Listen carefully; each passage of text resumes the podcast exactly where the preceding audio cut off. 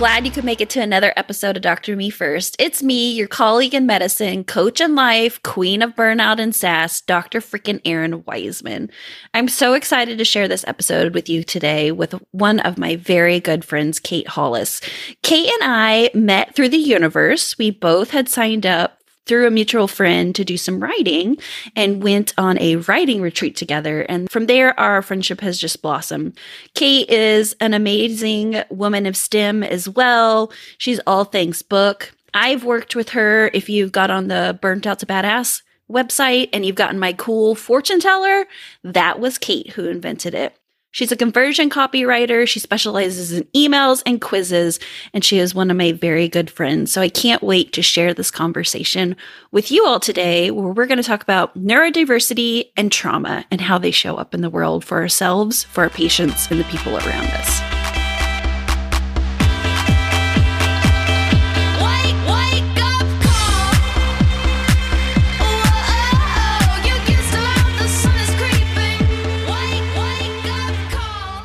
Lady. It's so great to have you on the podcast today. Hey, Erin. Thanks for having me. I'm like super excited. Also, just to catch up with you, it's been a while. Absolutely. You know, my goal in 2023 as I'm podcasting is less about like trying to get like big names or certain topics, but it's really about like finding the people I want to talk to. And so I'm so glad when we were chitty chatting through Instagram and I was like, you know what? Like, we need to record some of this. So thanks for coming today, friend.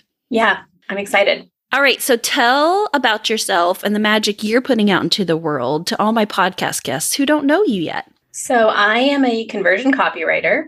Uh, and my path to get here was a little roundabout uh, in the best way. Like if you were to look at my LinkedIn profile, you would say, like, eclectic is an understatement. but I'm just a nonlinear thinker. And so as I've kind of meandered through my career, I just always stayed open to opportunities that made me curious. And so I've worked for many different industries, so many different kinds of roles. And when I was like in my late 20s, kind of unexpectedly found myself working in corporate HR, which was one of those situations where I was really good at the job, but the job was not good for me. And I burned out hard a year after my son was born and I went back to work. Because I went back to work like 10 weeks postpartum, really struggling with postpartum depression. And then it just kind of all the bottom fell out after a while. And so after taking some time off and thinking about getting back into the corporate world, I was interviewing for jobs and then just had this like snap moment of clarity where I was like, I don't want this anymore. it reminds me of a conversation you and I had when you were, I think, having like a check in interview with one of your new managers, eh, like went in your first medical role.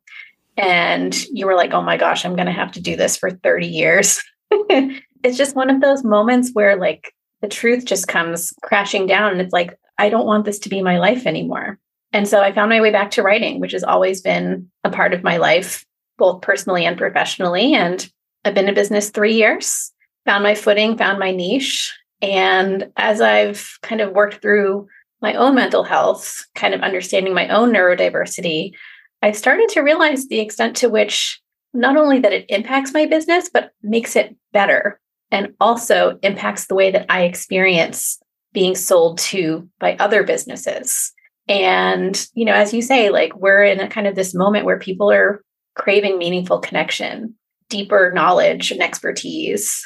And so this has kind of become a focus of my work now, helping people to segment their audiences, to understand their clients in a deeper, more meaningful way, and to grow their businesses with integrity. Yeah, I love that.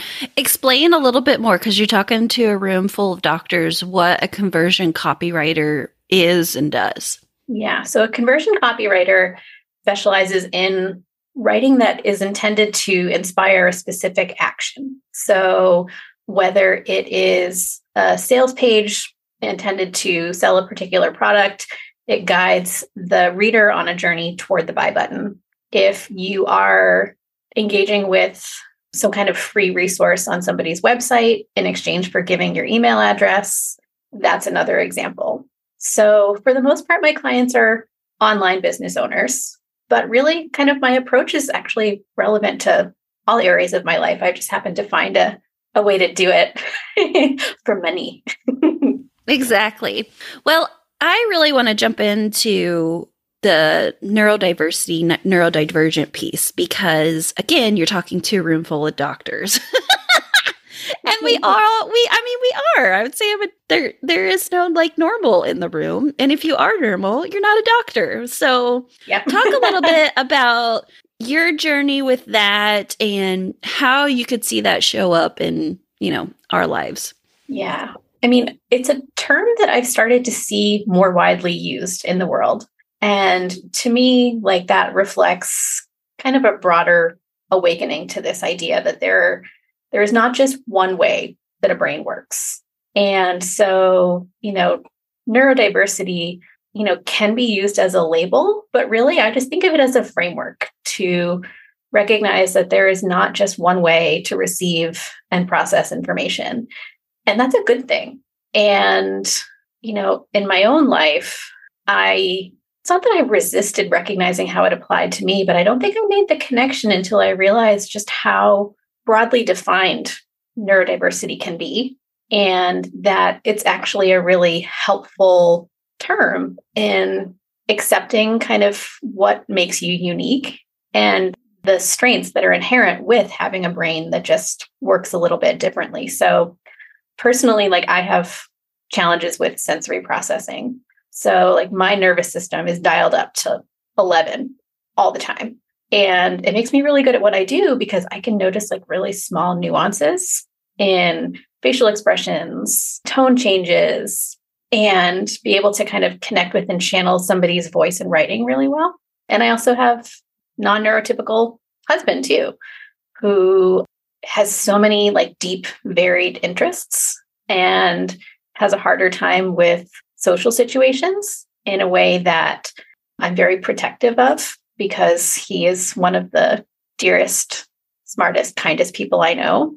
And I want everybody to see like what makes him so amazing. And I think that there's just more room for that kind of compassion in the world in, in general, not only to see what is different, but like what is beautiful about it.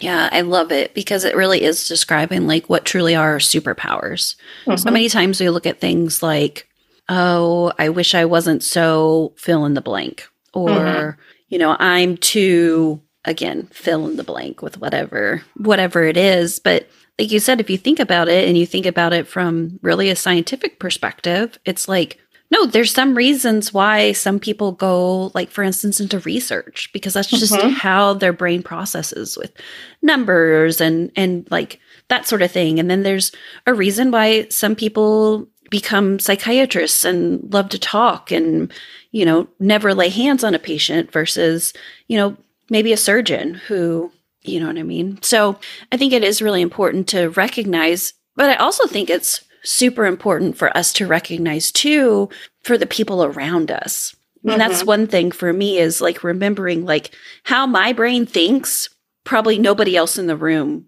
has is this it is of course they're not the same we mm-hmm. hopefully have some similarities and we have good enough communication styles that we can communicate well but that's been become very evident the more teaching i do i'm like mm-hmm. you know i'll say it how i understand it and not everybody will always get that yeah.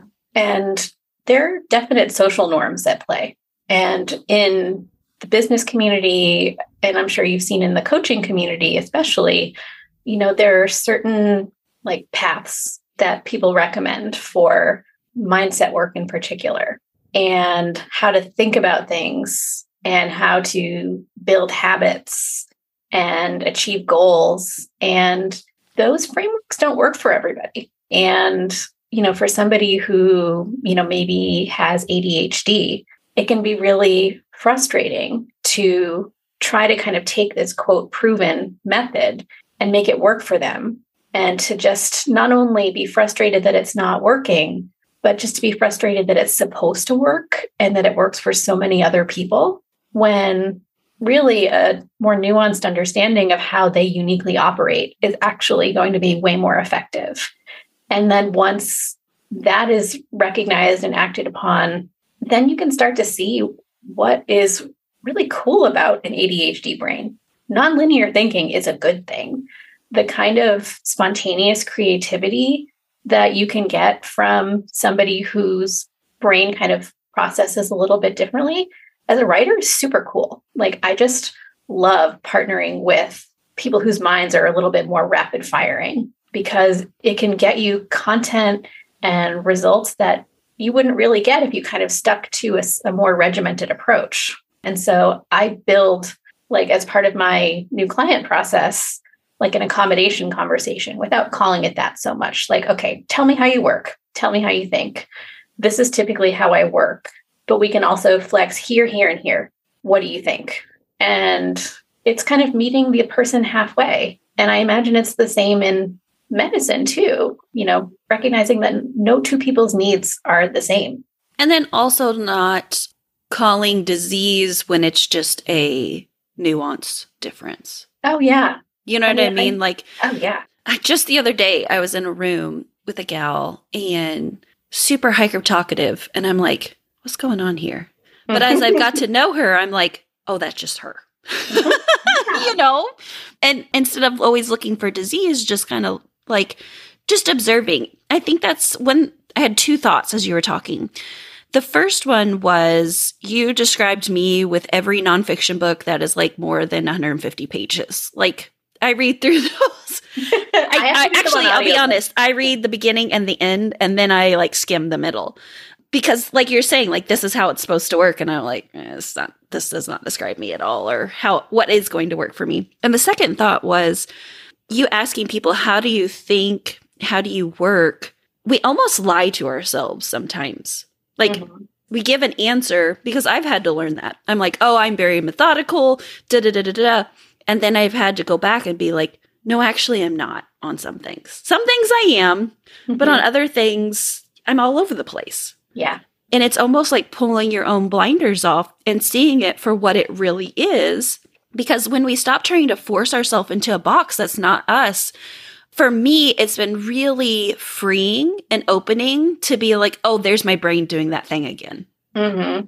Yeah. I mean, and the same with like a mental health diagnosis too. You know, my understanding as like a mental health client who like works with different practitioners in that world is that there's a movement away from really focusing on a diagnosis because ultimately it's not super helpful. Like for insurance, yeah, hopefully purposes. you move past the major yeah. severe depression. Yep. And you know, it's like sure you have like your insurance billing codes and things like that, but really like a label doesn't actually help anybody. It's just a frame of reference. And if there's stigma attached to it, then I mean, number one, it's misplaced. But second, it's not serving anybody because it can be really limiting. And, you know, there's a lot of colloquial language out there like, oh, I'm being so ADHD today, or gosh, that was traumatic. And I think sometimes we can like lose sight of the fact that there actually are like behavioral and cognitive like functions behind those more casual terms and that you don't have to have a diagnosis to relate to it like we all have moments where we feel scattered and ADHD diagnosis or not depending on where you are in that moment you're going to experience the world around you through a specific lens and if there was a wider understanding of what that meant, I think it would really change the way we related to each other. I love that. I usually talk about labels like you know when you we all used to go to conferences and we get those stickers that their names mm-hmm. on them. I remind people that like those can come off and be put back on, thrown away, written a new one all the time. Oh yeah. You know, it's so it's like giving ourselves that freedom with that because I see so much in my clinical work, people get really married to their diagnosis. Mm-hmm. And what mm-hmm. I tell my students and my learners is a diagnosis in our world is just a guess. We hope that it's a really like 99.9% accurate guess, mm-hmm. but it's a mm-hmm. hypothesis. It's saying like if this patient is presenting like this, then this is likely what she has or likely what's going to happen or what we need to manage. And I'm all the time reminding people that like the list that we keep on people, problem list, medical history, like yeah, it's nice to remember what's in the past mm-hmm. and you know mm-hmm. like file it away, but not like drudge it through to the future as well. So I'm all about always like cleaning those lists up and reminding myself, like, yep, we can put it in the past medical history list, but th- they don't have to bring it with them in their current, which mm-hmm. I think helps moving forward in their future as well. Yeah, totally. And I think that also gives room for the individual or the patient to invoke it in a way that's really intentional and empowered. So, you know, in my own experience, like having a diagnosis of complex trauma for the longest time when I first like realized, oh, like this is a this is a thing. I was like, I did not want that written anywhere because I was like, I don't want to be perceived in a certain way. But as I've sort of worked through it, now I'm like, I want people to know because it makes sure that the person who's giving care to me like kind of puts on the trauma informed lens. Ideally, they don't have to be reminded to do that and that it's given for everybody, but you know, it's not. The reality is. And so if I'm getting some kind of physical exam, I'm always like, oh, like this is what I need. Mm-hmm. And I can do it in a way that gives me the tools to advocate for myself. And then I can put it back down in a way that isn't defining who I am, but gives me the self knowledge to say what I need. I had a lot of shame around when I was diagnosed with the word that rhymes with fibromyalgia. Mm-hmm. and that's how I would tell people, you know, I'm like, it's a word that rhymes with. But you're 100% right. Like, I don't have to be a fibromyalgia patient every second of every single day yesterday I showed up as Dr. Wiseman and today I'm showing up as Erin Lady Boss. And, you know, tomorrow I'll be Erin in a meeting and then Dr. Wiseman. I don't have to wear that fibromyalgia label on my outside.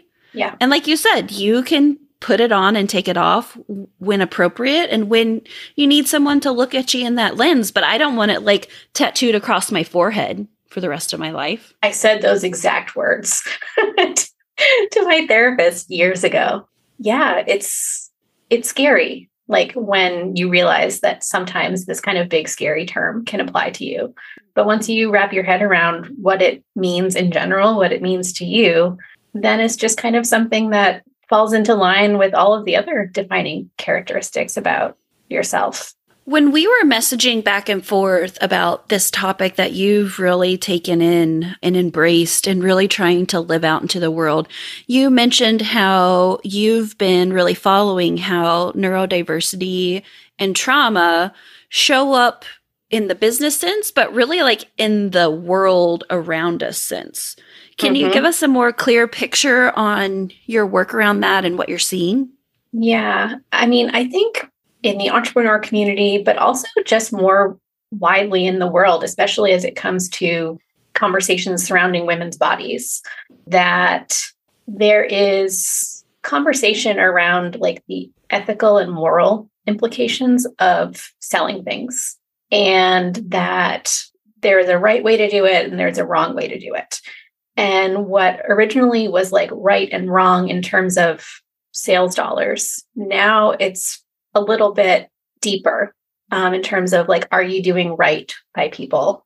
And are you doing right by your business in doing so? Because for me, I'm a big believer that in doing right by your clients, you're ultimately doing right by your business. They're not mutually exclusive at all. And there are a lot of people, consumers or business owners, calling out things that they're seeing that are problematic.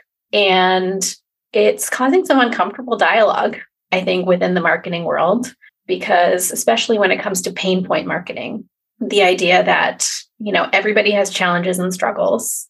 How can you connect with that and offer some kind of relief? And, you know, I'm realizing as I'm saying that there's so much crossover with, I think, the, the terminology that you're using in a medical context too. You know, there's like this minimalist tendency to see people only as a problem or only as a symptom and now people are recognizing that that's what's happening. And they're saying, actually, no, like I am not just this thing. There's so much more to me. And I want you to engage with my whole person and not just this particular problem or pain point that I have. I think that's beautiful. You know, I've seen that evolve in my own business, in my own life. You know, I do whole person care as a primary care doctor from cradle to grave. So, of course, I love people in their messy fullness.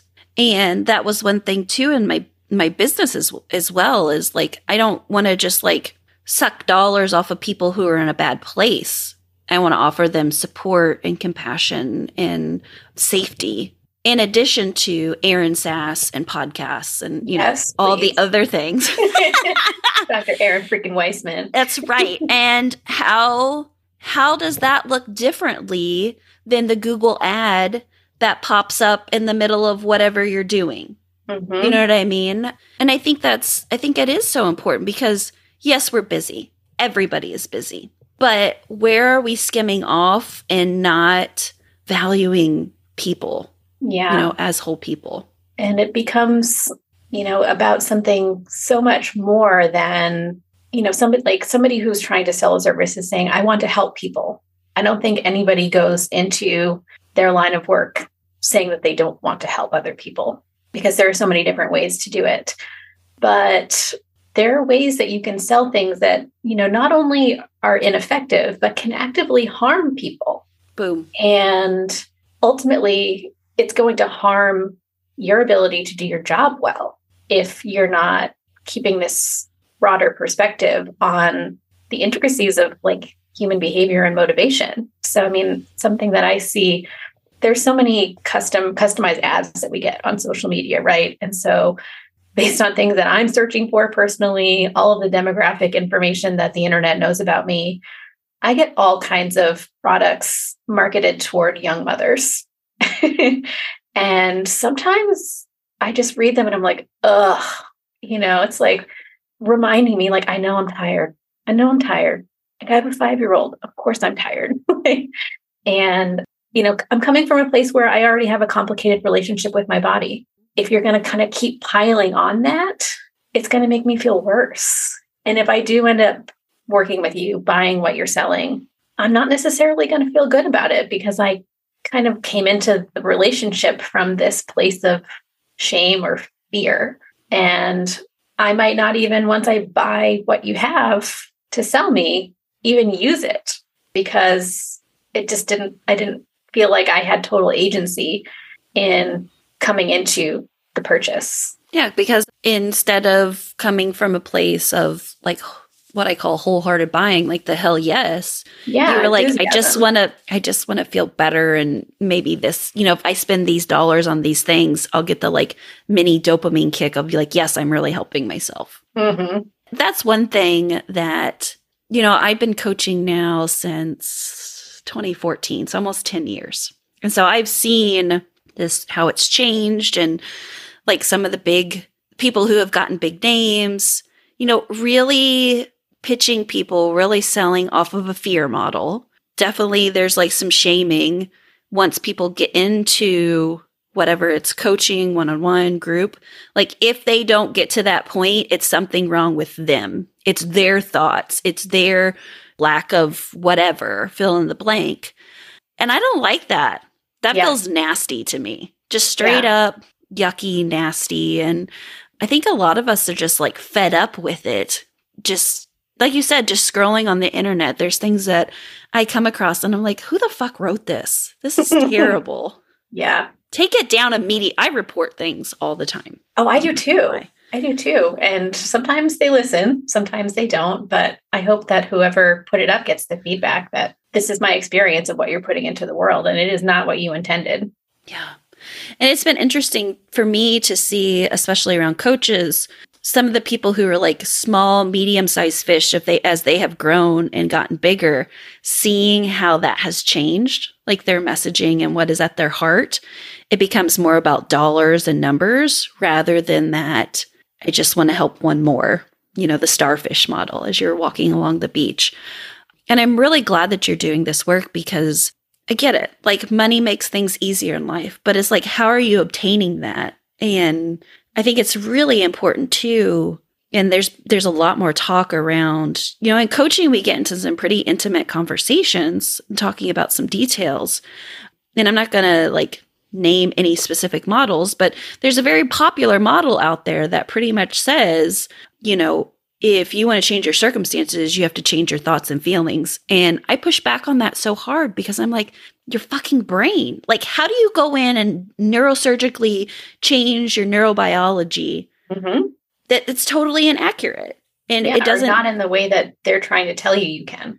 And it's not, it's a model that doesn't take in that whole person approach.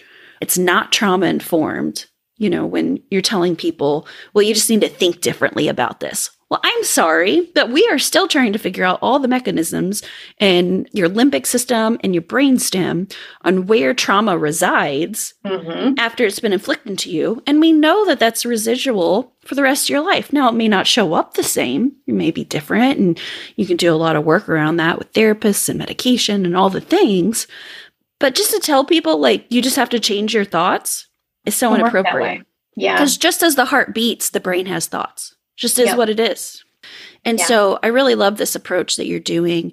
How else do you see this showing up from from your experience? You said you get a lot of the young mother ads. How about like with social norms? The thing that comes to mind first is like my experience as a parent and thinking about how, you know, my son who is 5 is having a totally different experience in school than I did in terms of acknowledgement, appreciation, and respect of difference. And so, you know, what was identified for us as being, you know, poor social behavior is now acknowledged for what it is. It's a trait and it is not wrong, it's just different. And when, you know, when it comes to social norms, you know, people get like really worked up about eye contact. And it's like, if you are not looking me in the eyes, then I cannot trust you. I cannot take you seriously. And some, I mean, eye contact is really hard, you know, like because either you're, yeah, and your or your mind's going a million miles an hour and you just can't focus on all the different things, or you have anxiety. And so I see that as, you know, people recognizing that there are different ways to engage rather than just, I mean, even just video. Like I love the growth of the podcast industry being expertise based and having meaningful, deep conversations that allow people to be in their zone of genius. Yeah, we can just show up, messy hair, don't care, no brawl Tuesday, and uh, still have great conversation and put it out to the world. You know, my, from my experience with social norms, it really has felt like being a round peg in a square hole, both in that like elementary and i think this is just being socialized as a woman in the midwest you know being quiet getting your work done helping other people but i really found it with social norms when i was a student like how as a female appearing medical student i was supposed to appear and act compared to my male counterparts even though now going through exploration you know my pronouns are she they and and I truly am a she they. Mm-hmm. And why that felt so discongruent. Like that, you know, I was supposed to be sweet and kind of stuck up and I should speak up, but not too loud because then I'm pushy. And that, you know, just a lot of those social normings in medicine as well, that why it felt so yucky at times was because mm-hmm. I wasn't able to show up in in my uniqueness and in my mm-hmm. differentness for fear of not getting the grades I needed, for not getting the letters of recommendation so that I can move on to the mm-hmm. next. You know what I mean? Like we had to like yeah. play these chameleon roles. Which I have a friend who she talks about the fuck it 40s and 50s. Like that's the point in your life when you're just like fuck it, I just I'm gonna do me. That I'm glad to see that there's a more colorful and expandedness of social norms, but it's still there. Yeah, people have a hard time with it, especially in the writing world when it comes to pronouns. Like, from my perspective, grammar is a social construct. And so if people get like really confused about verb agreements and pronoun differences. It's not about language. It's about adapting your thinking to just different ways of saying things. Yeah.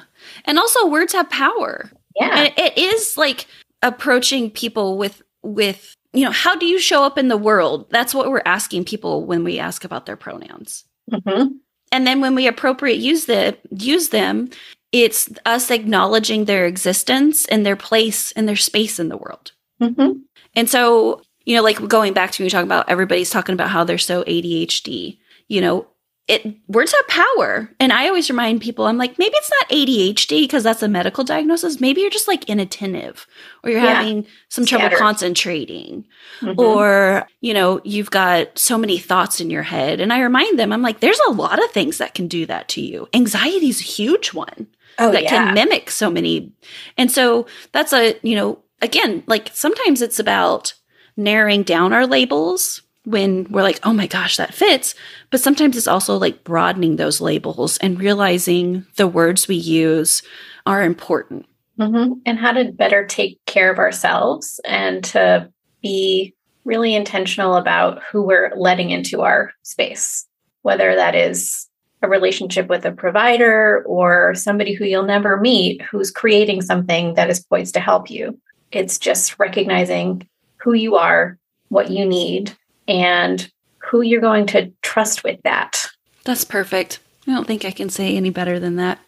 Well, Kate, it's so good to sit down with you for the last half hour and just chitty chat and mostly just catch up, honestly, and have a talk about a really great conversation. Yeah. If you're interested in hearing more from Kate, maybe you got a little like side business that you're thinking like, hey, Kate might be a person to really help me find the words. You know, just get a hold of her. I think your email is still kate at katehollis.co. It is. Yep. Okay, we'll put that into show notes for everybody and all the other places. What what do you want people after they've listened to our conversation to go away with and maybe do something with? I want them to leave with an invitation to recognize their own needs and to know that, like, as a consumer, as a patient, or as a physician, that, you know, you have full control and agency over how you decide to show up in the world. And taking an honest look at how your needs might be, quote, different than what the world tells you they, quote, should be.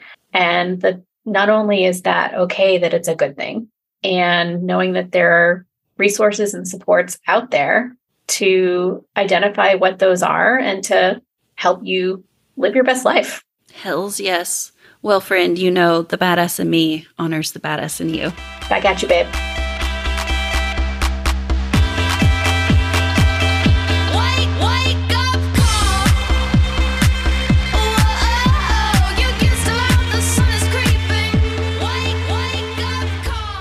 friend. So, my word of the year for 2023 is going to be slacking for two reasons. One, I am really going to pull back the throttle in 2023 and see what life is like when I just do enough. Not extra, not overboard, not overworking, burning myself out, burning candle at both ends, slacking. Something I don't think I've really ever done my entire life. I'm excited about it, but I'm also worried, of course. the classic OCD overworker, how this is going to be. The other reason that slack is going to be my word in 2023 is that's where I'm going to hang out. You're not going to see me in a lot of new places. I'm just going to be waiting for you in my DMs on Slack. Yeah, I'll probably occasionally post on Instagram and still send out a few emails. But you're going to see a change in Burnt Out to Badass and Dr. Me First. You're going to just see me waiting willingly and quietly in the corner for those who are ready for help. No more blasting lots of advertisements and marketing and pushing people. When you're ready, you'll come and we're going to see how it goes. So there you go. That's my word for the year.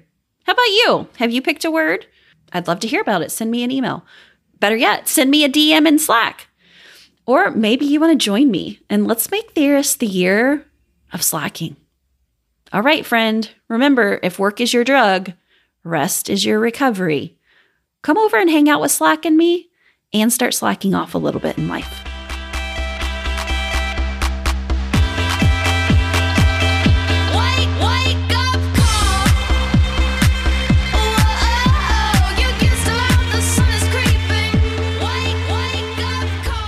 All right, friends, I hope you enjoyed the conversation as much as I did.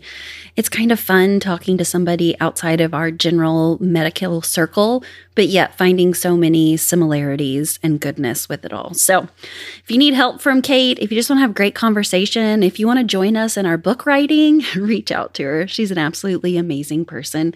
And I just have to remind you that you are too. You are absolutely amazing, and that your life, your calling, your pulse matters. See you, friend. Check.